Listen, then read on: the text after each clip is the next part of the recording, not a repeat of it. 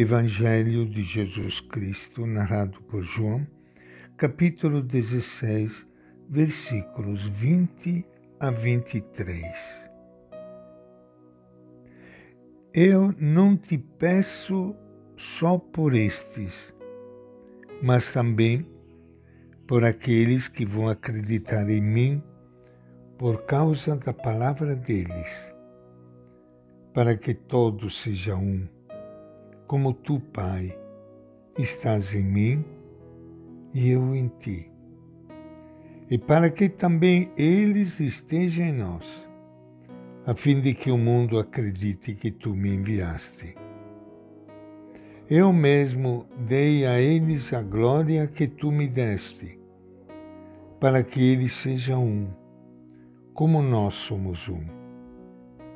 Eu neles e tu em mim para que sejam perfeitos na unidade e para que o mundo reconheça que tu me enviaste e que os amaste como amaste a mim. Esta é a palavra do Evangelho de João.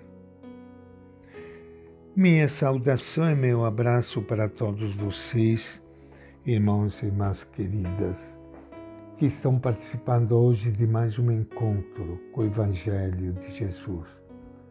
Todo dia, este é o alimento, alimento da nossa vida, da nossa espiritualidade. Na medida em que nós fazemos a leitura do Evangelho,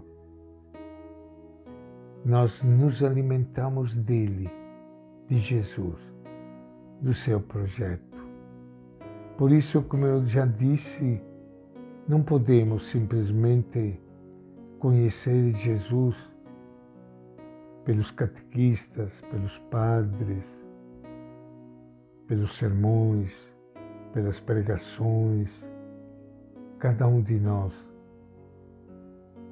É tão importante poder se aproximar do Evangelho, ter um momento em que você para nem que seja alguns poucos minutos, e você possa experimentar na leitura do Evangelho a presença dele que lhe fala.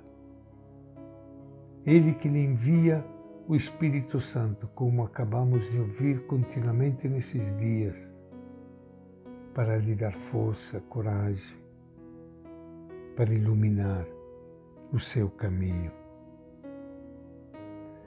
Como são bonitas essas palavras que acabamos de ouvir hoje, quando Jesus pede ao Pai não somente por aquele grupo que o acompanhou lá em Israel, lá na Palestina, na época em que ele viveu aqui na terra, mas também por todos nós no versículo 20 nós acabamos de ler, eu não te peço só por estes, mas também por aqueles que vão acreditar em mim.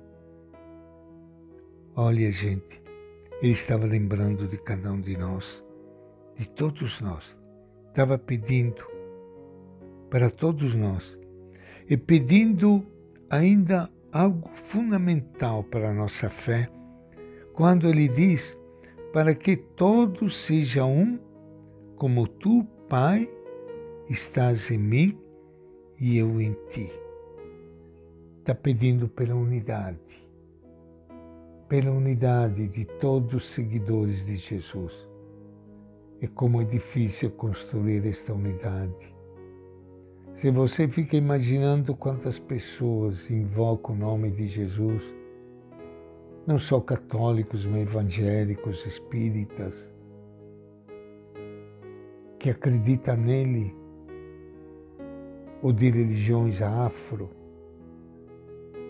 que invocam o nome de Jesus. Ele pede para que nós possamos construir a unidade entre todos nós, para que todos sejam um, como tu, Pai, estás em mim e eu em ti.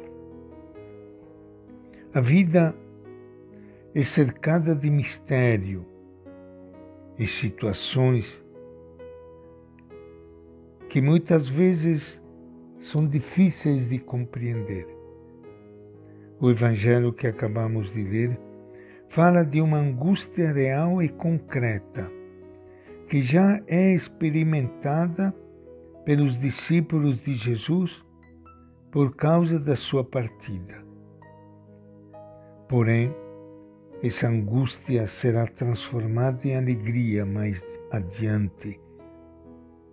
É a promessa feita por Jesus. Esse tempo de espera é extremamente doloroso e incômodo, pois se vive num estado de suspensão e incerteza. O que fazer?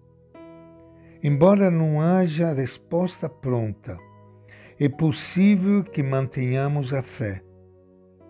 E desse modo, esperemos o momento em que a alegria tomará o seu lugar. No momento da angústia, que não é fácil, precisamos viver essa hora. Contudo, com o coração esperançoso, sem que nos abatamos por completo Vale a pena repetir que não se trata de um caminho fácil, mas de um caminho que requer fé amadurecida e comprometida com o Mestre. E esta é a nossa reflexão de hoje do Evangelho de João.